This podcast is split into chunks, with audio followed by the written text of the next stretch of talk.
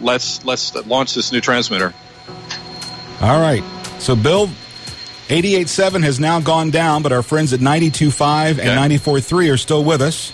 And so uh, you're on site, so you'll be able to tell us Okay. when the uh, signal comes back on the brand new transmitter. I think it's back. Is it back? Can you guys hear me? quickly? Okay. We're on the. Wow.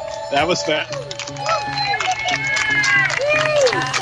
Can hear some of our friends here, and what a, that was fast, uh, Terry and Brian. You guys are good. So uh, praise the Lord. We're on the new transmitter, and uh, we'll hear the first song in just a minute through that new transmitter. And I'm going to ask Pastor Jim if you would to come, uh, Pastor Jim, and uh, on this day of celebration, uh, have a prayer of dedication for this new transmitter. Let us pray. Lord, as your servant Paul wrote to the people at Philippi that he was confident that good work begun in them would be completed in the day of Christ Jesus. We pray the same thing for the work of the bridge.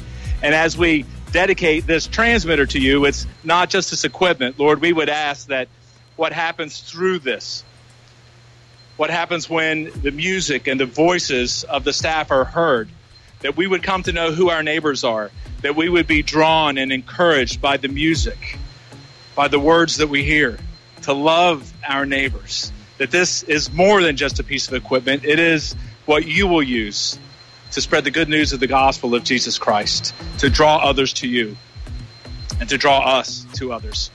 In Jesus' name, amen.